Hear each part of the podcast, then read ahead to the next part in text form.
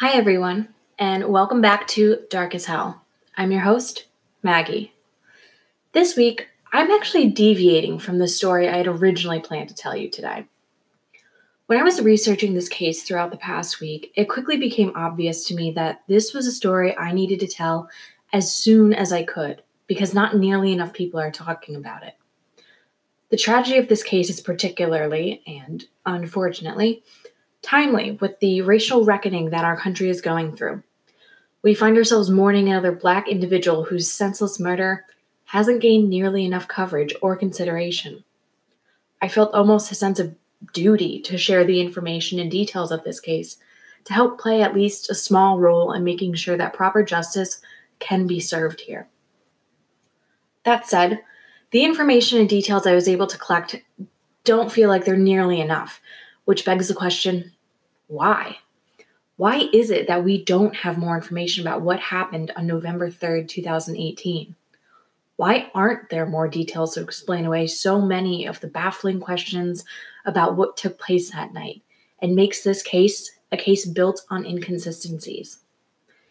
And most importantly, why is Tamla Horsford, a black woman, dead after spending her last hours alive in the company of only white men and women in one of the most historically racist counties in America.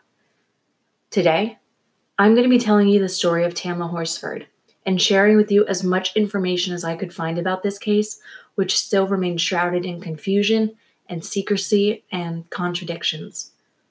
Let's get ready to get dark as hell.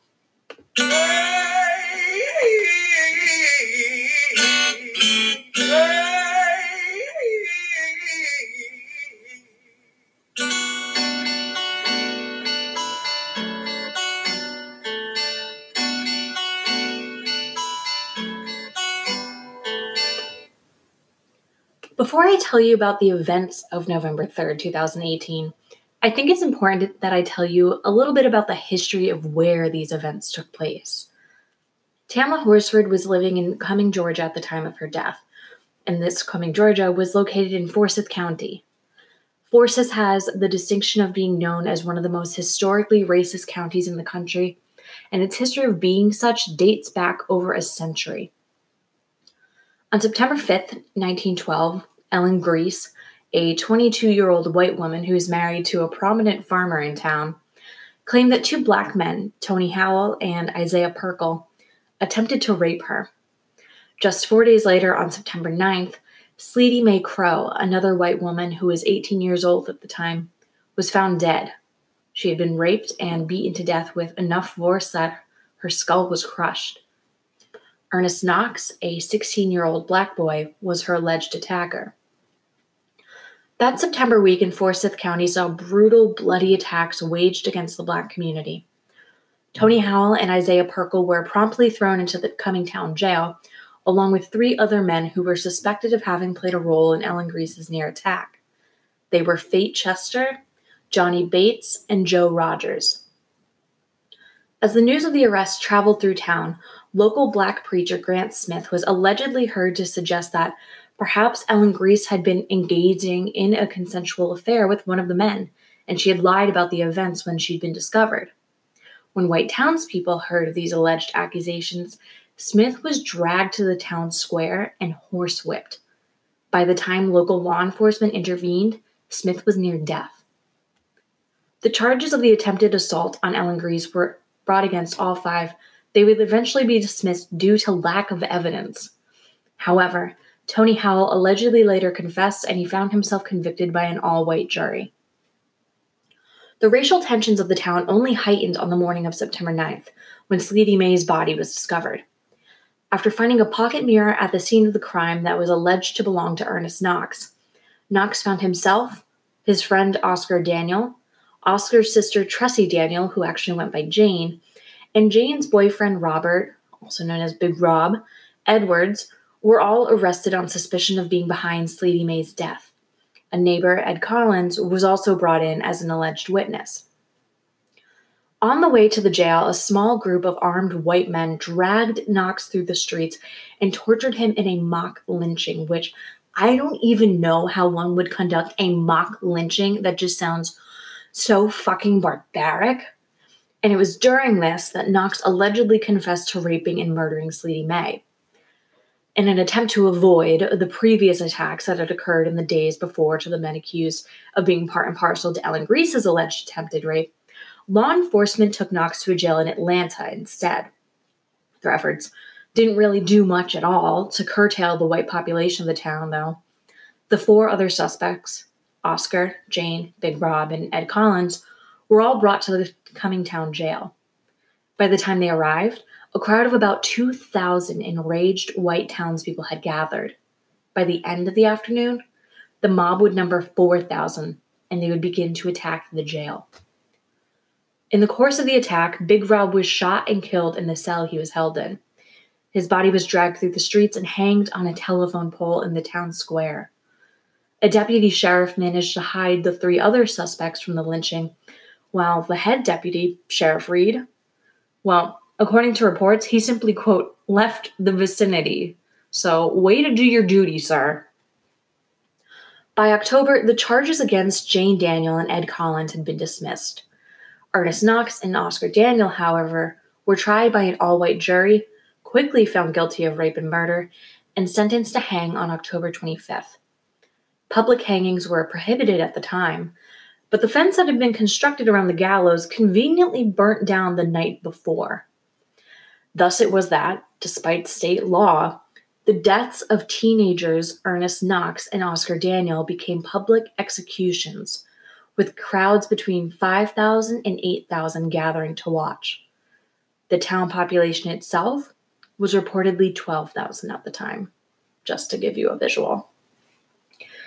I also feel it's important to note that the murder of Sleety May Crow is still considered unsolved, despite hanging two teenage boys for the crime. In the months following the events of September 1912, enraged white townspeople would take it upon themselves to harass, terrorize, and otherwise drive their black neighbors from Cumming and Forsyth County at large.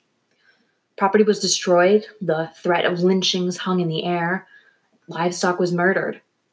Signs began appearing at the town limits throughout the county warning black people to, quote, not let the sun set on them. These signs would create the boundaries for hideous sunset towns. The message was clear. If you found yourself in one of these towns after sunset, you, as a black person, your safety was not guaranteed.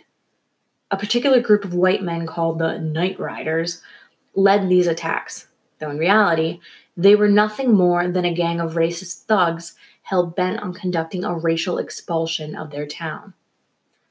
And with all their threats, both perceived and acted upon, a racial expulsion is exactly what took place. By year's end, a reported 98% of the black population in Forsyth County had abandoned their lives and been driven out of town. These events would leave a tangible stain on the town of Cumming in Forsyth County for years to come. In 1987, Oprah brought her talk show, that had only been on the air for five months at the time, to the town known for its lack of diversity that ran so deep, no black person had lived in the town for over 75 years. Forsyth at the time had been in the news due to the violent hostile reactions certain townspeople had displayed against civil rights movements protests taking place. And yes, I said the year correctly. It was 1987 and civil rights were still being debated in certain areas of the Deep South. Even 33 years later, not much has changed the landscape of diversity in Forsyth County. Today, the population is reported to only be 3.6% Black. And it's here in this county known for its deeply rooted ties to racism and segregation that Tamla Horsford would spend her last night alive.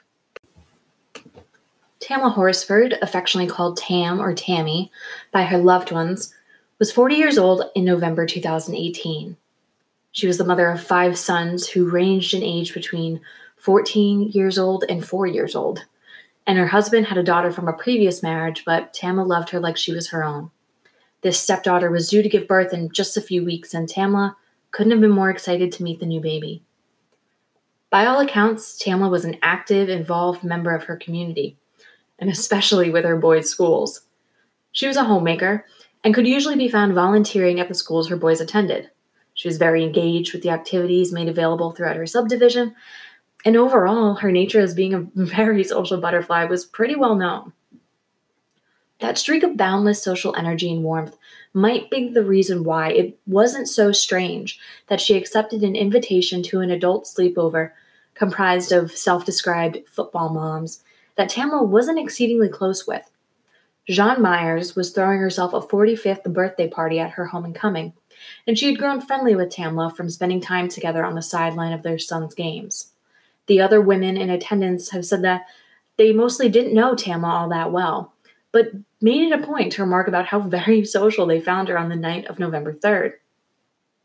So it was, with a tequila bottle in hand as a birthday gift, Tamla arrived to Jean's house at around 8 p.m., where she had been told to expect an evening of swimming, watching a college football game, enjoying snacks, and sharing drinks with a group of other women. A rare treat for Tamla, who is usually surrounded by so many boys. Three men were also actually in attendance as well Jean's boyfriend, Jose Barrera, who lived with her, and two other men, Michael and Scott. Now, I'm not going to be sharing the last names of all the other guests in attendance because the lawyer that is representing all of them seems pretty trigger happy with filing lawsuits against anyone speaking out about the case. And as we all know, I am not here to be sued, so nobody sue me. Allegedly, allegedly, allegedly, my ass is now covered legally. However, that still said, I am going to lay out for you a guest list, if you will, so we can have a general understanding of who our cast of characters is made up of. They include Jean Myers, the homeowner and self proclaimed birthday girl, Jose Barrera, Jean's boyfriend, who work as a pre-trial services officer. This will be important later. Madeline Lombardi, Jean's aunt. She lived in the lower level apartment of Jean's house and attended the party for a short while. Other guests include Nicole, Sarah, Bridget, Marcy, Paula, Jen, Tom and Stacy, a husband and wife duo, and a man named Michael. And of course, Tamla. Now that we have our main players, let me set the scene of November 3rd, 2018 for you. According to police transcripts, guests for this little house party began arriving around 7 p.m while Tamla arrived around 8 or 8:30 after she had fixed dinner for her small tribe of boys. Though she had come bearing the gift of tequila, Jean stated that she wasn't much of a tequila drinker, so Tamla ended up making drinks with it for herself throughout the night.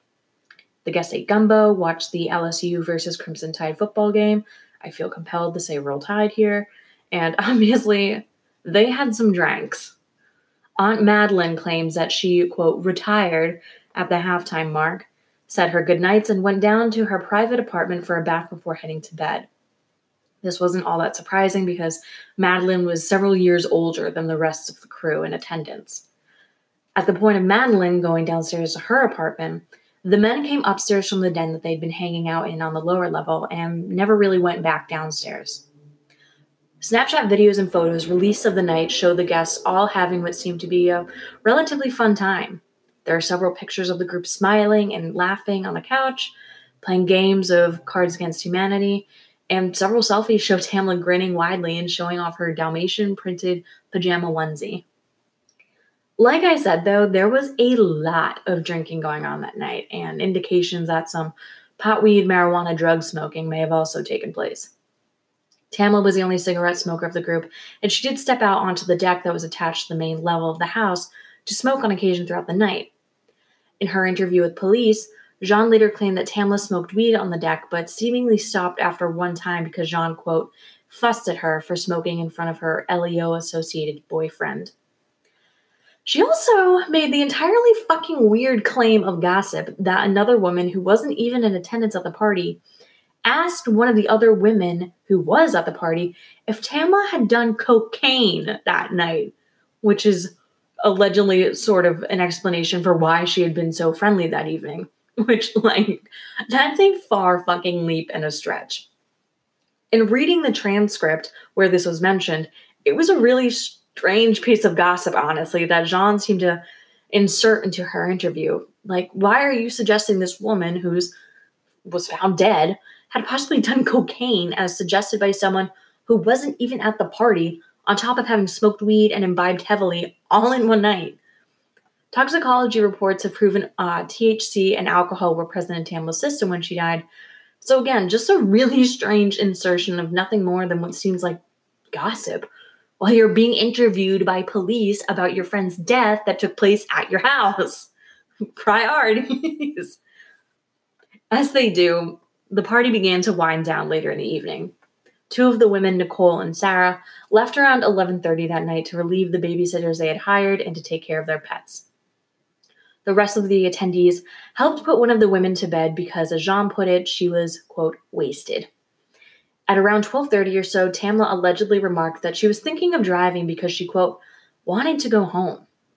However, allegedly Jean, Tom, and Stacy all encouraged her not to drive because she'd been drinking, which is obviously the right move. However, despite refusing to let her drive, Jean would later tell police that Tamla didn't seem drunk at all, which confused her, Tom, and Stacy because the guests would also later claim in their own interviews that Tamla had drank so much tequila, only one eighth of the bottle she had brought was found in the next morning by police. Could you, I don't know, maybe get your story straight? Like, is she absolutely hammered like the other party guest who had to be put to bed, or is she handling her liquor fine? It's just, this is just one of those inconsistencies that continuously crops up in this case. In any regard, Tamla did not drive home.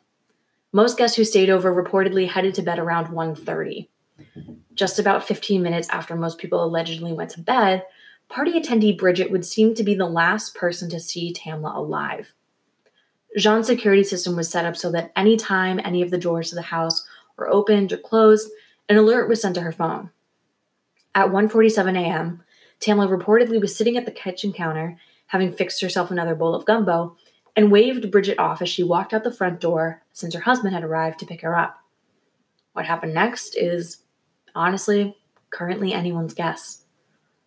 The home security system registered that the front door opened and closed in the span of one minute, at 1:47 a.m. At 1:49 a.m., the back door leading onto the deck opened. It signaled it closed at 1:50 a.m. At 1:57 a.m., the back door again opened, but never closed. There were no new notifications sent by the home security system throughout the course of the next few hours. At 4:10 on what is now Sunday morning, November 4th, 2018, doors start opening again. At this time, it was reported that Marcy had left through the front door to go to work. At 7:45 a.m., Paula left via the front door as well. At 8:30 a.m., Tom and Stacy made their departure through the front door themselves. And at 8:45 a.m., Aunt Madeline went to the window to see what the day's weather was looking like. And through the glass, she could see, quote, those Dalmatian pajamas covering a figure who was laid flat on the grass. In true Southern fashion, and I am not kidding, this was verbatim what Madeline told the police. She, quote, got on her knees and said a prayer before going upstairs to knock on Jean and Jose's bedroom door. They didn't answer the first time she knocked, so instead she went back downstairs, looked out the window again, splashed some water on her face, and then went back to knock on the couple's bedroom door again. Jean called her into the room, and Madeline explained that there's, quote, something wrong with one of her friends from the night before, and she wants Jose to, quote, come look. My question is okay, sure. Jose works in the court system, so I can kind of understand why she would go to him. But regardless, why the fuck weren't you on the phone with 911 or at least going outside to actually check on her instead of just gaping out the window? Jean, Jose, and Madeline all finally go outside to see if they can determine what all is happening. Jen, the overly tipsy friend from the night before, is the last guest at the house and asks what's going on. And it's now 8:59 a.m. After 15 minutes, Madeline first noticed where Tamla's prone figure was lying face down in the yard. It was then that someone finally decided to place a call to 911. I think it's important to note here that during the initial coverage of the case, there have been accusations made that Madeline actually discovered the body at 7:30, and that there was then an unexplained almost 2-hour gap between discovering Tamla's body and calling authorities. I know we all love a good conspiracy, but those initial reports were, in my opinion, inaccurate because there was actually genuine confusion about the timing of the events on the morning of November 4th because it was daylight savings that day. and who amongst us does not get screwed up when daylight savings occurs in either fashion? Falling, what is it? Falling, spring forward, fall back, all that good stuff. During Madeline's interview, the police themselves were recorded going back and forth about the timing of the morning because they too were a little confused. However, I think it's safe to say that this timeline, the 845 first sighting of Tamla and then the 859 call to 911 is accurate, and there was no length gap, lengthy gap of time between seeing Tamla and calling for help. However, even with that out of the way, the 911 call is still a bit weird. Jean places the call and begins to almost like both set the scene for their evening and, in my view, it almost seems like she's crafting an alibi or creating an explanation for what's happening in front of her. I'm going to read some parts of the transcript for you so you can hear it for yourself. Jean, I need an ambulance to my home. We had people over last night. We were drinking. Most of us went to bed. One of them stayed on the balcony. She was drinking. And we just went outside and she's laying face down in the backyard. It looks like maybe, I'm guessing she fell off the balcony, but she's stiff. Dispatcher. Okay, is she breathing? Jean. I don't know, but she's face down. At this, Jean seems to get overwhelmed and passes the phone to Jose. Jose hops on the line and says, quote, She is not moving one bit. She is not breathing. She's completely face down in the yard. She is stiff. Dispatcher, do you see blood or anything? Jose, I don't know if I should move her. She's completely face down. And then Jose also makes mention of a cut he sees on her wrist, going on to say, quote, I don't know if this cut is self-inflicted. Few quick things here. One, Jose knew CPR. Obviously, I didn't read the entire transcript to you guys, but you can listen to the call for yourselves. Now, leave a link in the show notes so you can find it. But it needs to be noted that Homeboy spent a lot of time seeming to deflect from questions by the dispatcher, and he didn't even attempt CPR. Actually, apparently, no one attempted to give Tamla any sort of medical attention or assistance. At one point, Jose tries to bend her leg to see if rigor mortis has set in, which, like, what? I know we shouldn't judge people on their reactions during a time of crisis, but good God, man. You're well versed in life saving techniques and supposed to be relatively quick on your feet to assist people in situations just like this as required for your job. And you're just moseying around poking a woman's body instead of trying to actually help?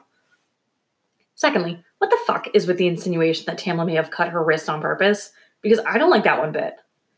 And thirdly, if you listen to the transcript yourselves, I find the tone and manner of both Jean and Jose so strange. Jean does pass the phone to Jose after her initial conversation with the dispatcher, but besides that, neither of them seem truly bothered by finding their friend face down in the yard. I also think it's a little eyebrow raising with how quickly they begin suggesting Tamla fell off the deck. Like, you guys jumped on that train real quick, as opposed to waiting for professionals to arrive and start evaluating the scene. Were these seeds trying to be planted? At 9:07 a.m., the ambulance arrives and law enforcement arrives shortly after to begin the investigation. All of the previous night's guests are called to return to the home, and at 10:47 a.m. on November 4th, 2018, Tamla Horsford is pronounced dead. Forsyth County Police began the process of investigating just what the frick frack had gone down at John Myers' home in Cumming, Georgia. It feels generous to call their looking into Tamla's death an investigation to be quite honest, which is one of the biggest points of contention with this case. The lead investigator for the case was a detective Michael Christian. He described the scene at Jean's house as such quote, Tamla was located in the backyard in a prone position. She was laying with her head away from the residence and her feet toward the residence. Her left arm was at an approximately 40 degree angle from her body, and the forearm and hand were bent further toward her head in the approximately 10 o'clock position. Her right arm was straight and by her side, with the hand approximately six inches from the leg. Her legs were straight behind her, with both feet pointing to the right. With the permission of Deputy Coroner Bowen, Tamla was turned over. Most notable when Tamla was turned over was the fact she had come to rest face down. her head had not been canted to one side or the other. Tamla's right wrist was fractured or dislocated. There was a large bump where her wrist met her hand, as well as a cut over the bump, as if the bone had cut the skin from the inside. There were matching defects on both of Tamla's shins. These corresponded with a piece of metal landscaping edging which stood up approximately one inch from the surrounding ground. Other than the broken wrist and cuts on her shins, no obvious signs of injury presented themselves.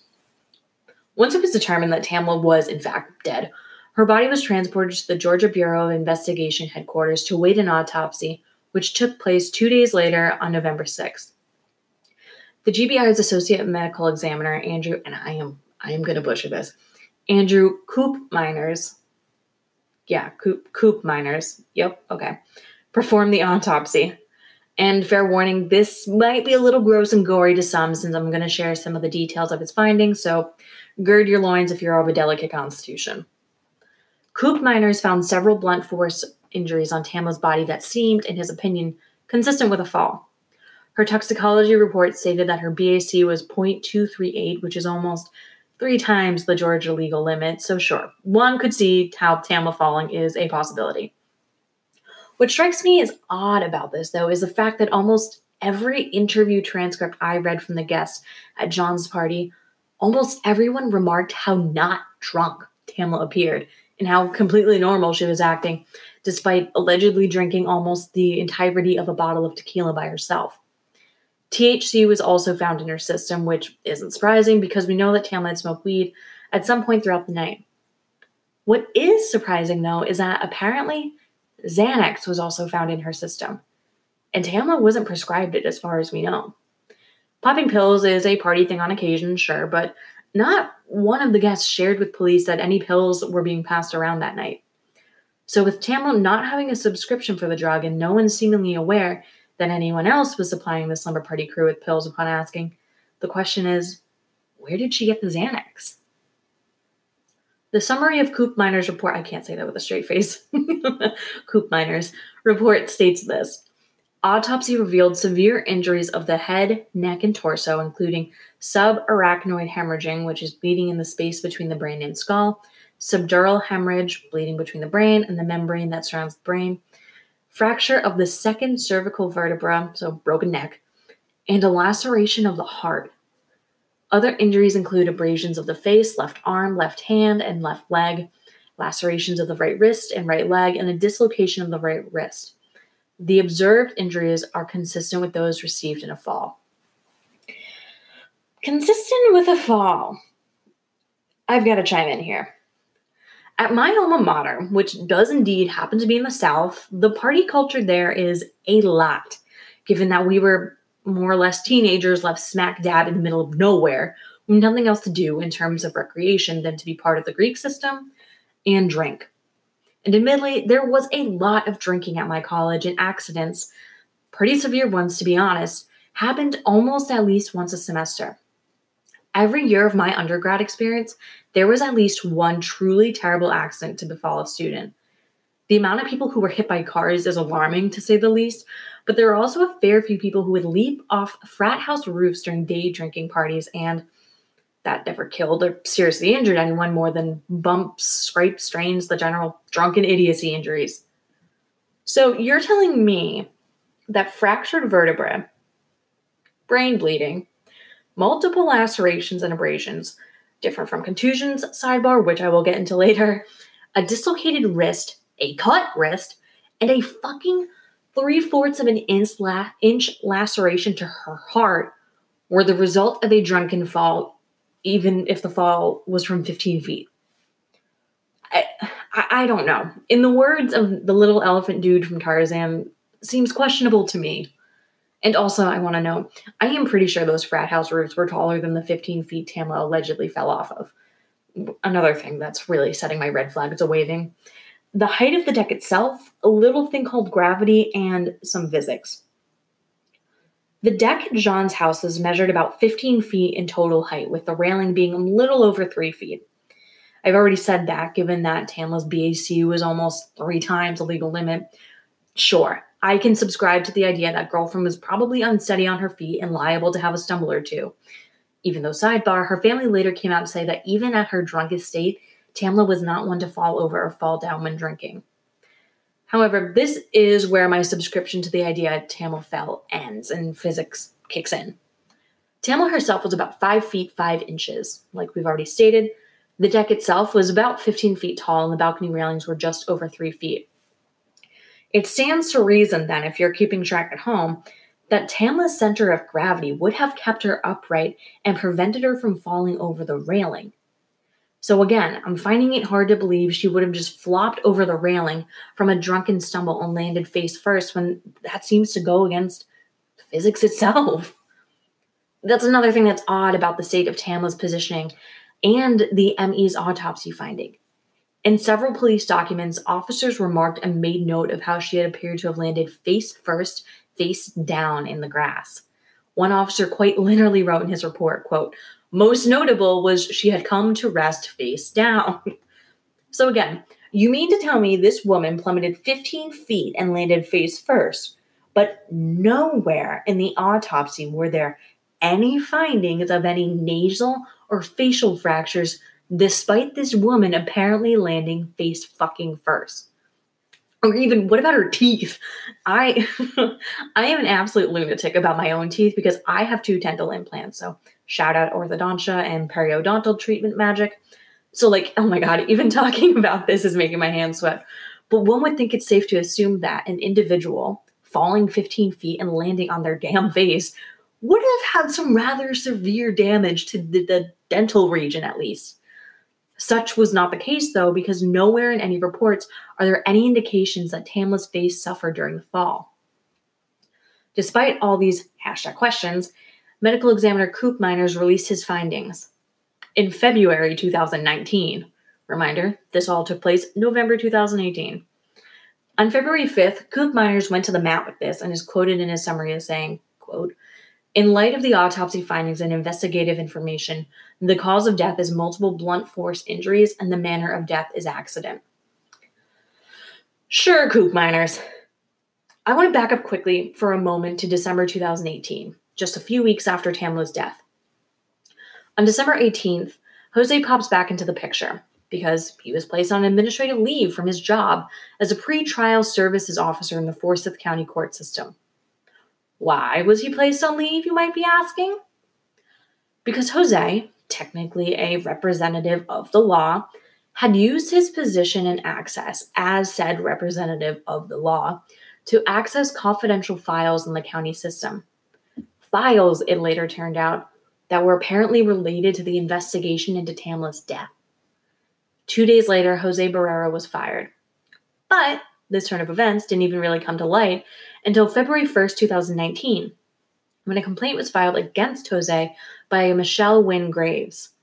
Michelle was one of Tamla's dearest friends, and she's been a staunch advocate fighting for Tamla's case to get the justice and proper investigation it deserves.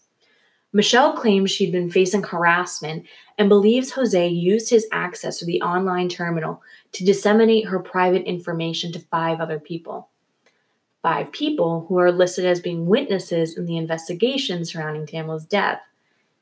Three guesses, first two don't count as to who those people might be. The news of Jose's firing in December 2018, like I said, didn't get much notice until February 1st, 2019, when Michelle filed her complaint. It was then that this news, that of a law enforcement employee who was connected to a mysterious death and had used more or less professional clout to gain access to information about that mysterious death started to gain some traction with the media. Conveniently, though, just days after Michelle's complaint was filed and Inquiry Minds started probing into what all was going down in Forsyth County, the official autopsy report was released on February 6th. Two weeks later, on February 19th, Forsyth County officially closed Tamla's case citing the death as accidental and that there was certainly nothing to see here, folks. Not so, according to Ralph Fernandez, the lawyer that the Horsford family hired. After the Forsyth County investigators and GBI closed the case, Tamla's own father actually came out to say he was, quote, happy they closed the case.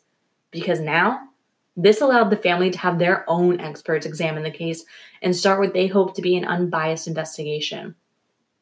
The family actually requested a second autopsy done out of state by an independent medical examiner because they were so jaded and distrustful of the job done in Georgia. This second autopsy's results have yet to be made public, but according to Ralph Fernandez, there are, quote, extensive injuries that weren't noted in the first autopsy. Injuries, he claims, that indicate the, quote, strong possibility of homicide. Though Forsyth County wants us to believe that this is an open and shut case, I and many other people who know the details of this case have several hashtag questions that lead me to think otherwise. Let's dive into them before I tell you where the case stands now in 2020. In our general timeline of the evening, it's noted that several doors were open and closed throughout the night, thanks to the alerts Jean was receiving on her phone by the security system. The back door was opened at 1:57 a.m. Everyone prior to this had been conscientious about closing doors when stepping back onto the back porch.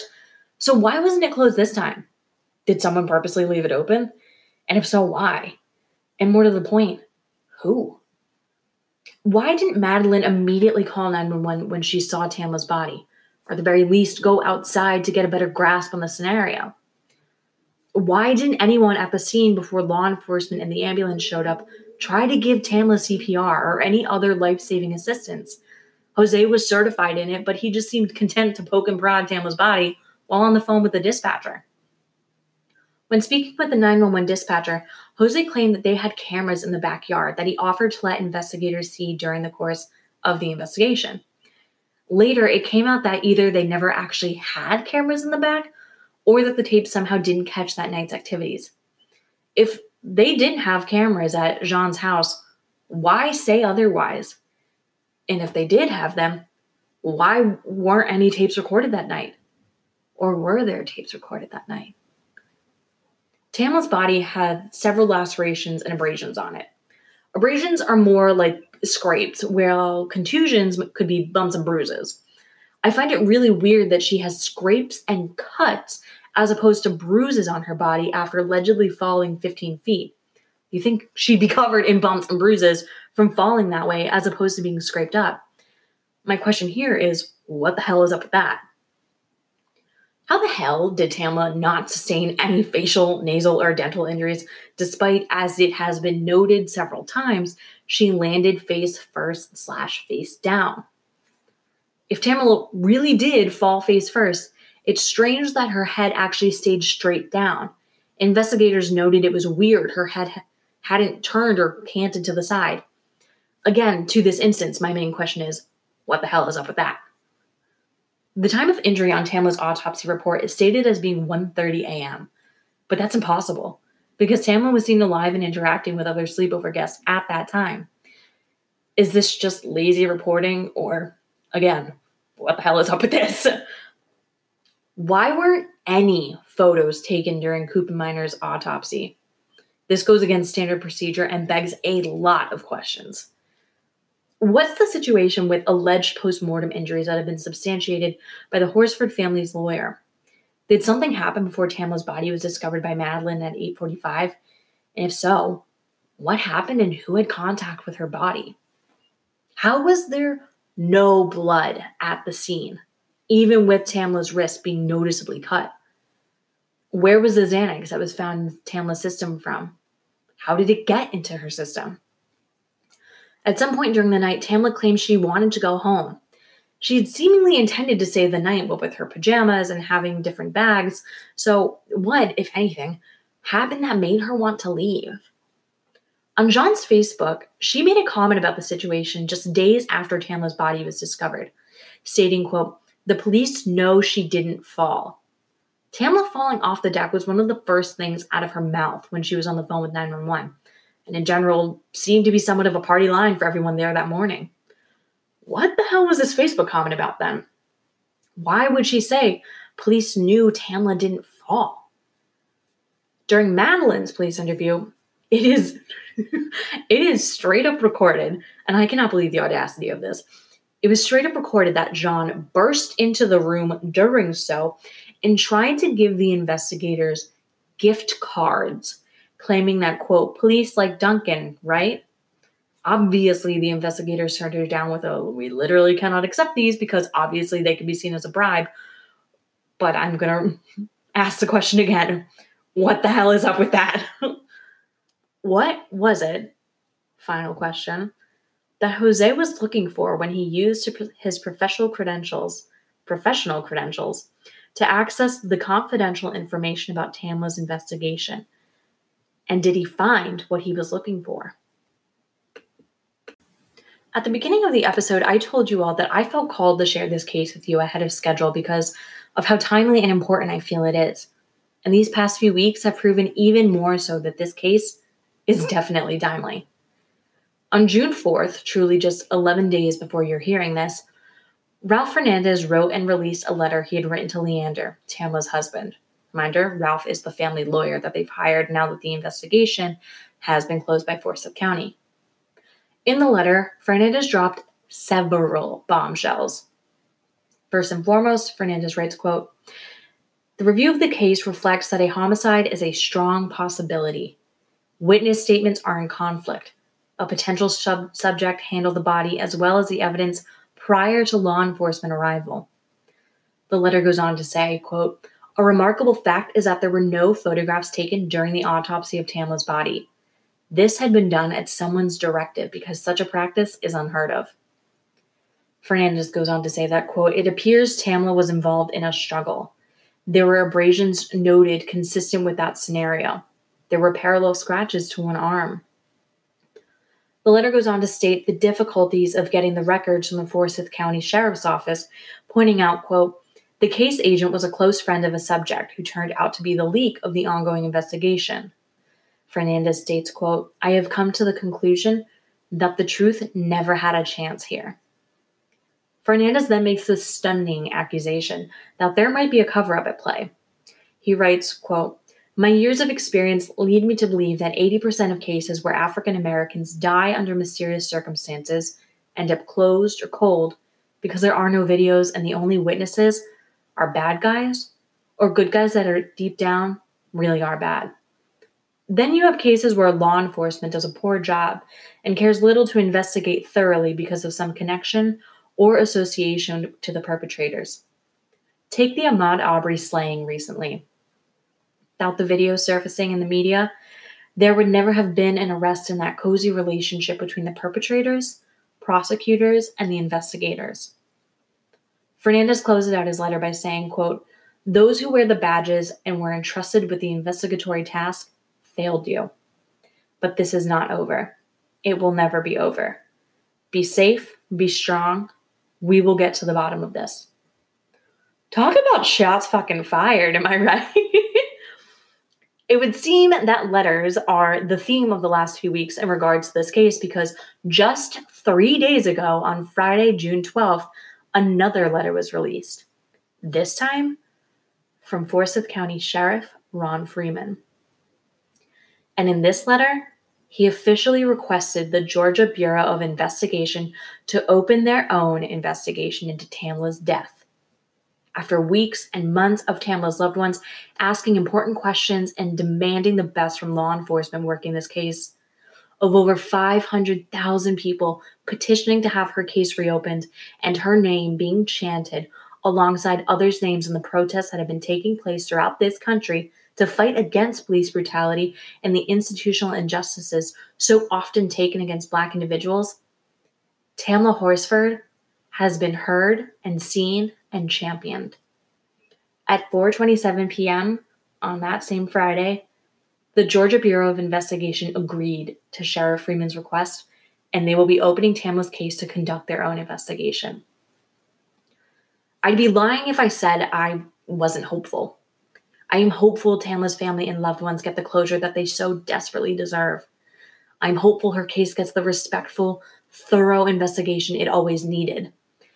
And I'm hopeful that Tamla, this fun loving, kind, warm hearted black mother who died a tragic death, gets the justice she too deserves. And that this is the beginning of real, tangible change throughout Forsyth County that has been long, long overdue. To Tamla and her family, I truly, truly hope this is the beginning of justice for you. And to those who are just learning about this case, I encourage you say her name and say it loud. I'll be sure to share updates about this case as they come in with you all, both here on the podcast and on social media. You can follow Dark as Hell on Instagram at Dark as Hell Podcast, all one word, and over on Twitter at Dark as Hell Pod. Again, all one word. The Dark as Hell Patreon is in its fledgling baby state, and I'll be adding cool ways to support the podcast in the next week or so. But for now, you can check it out at patreon.com slash dark as hell podcast.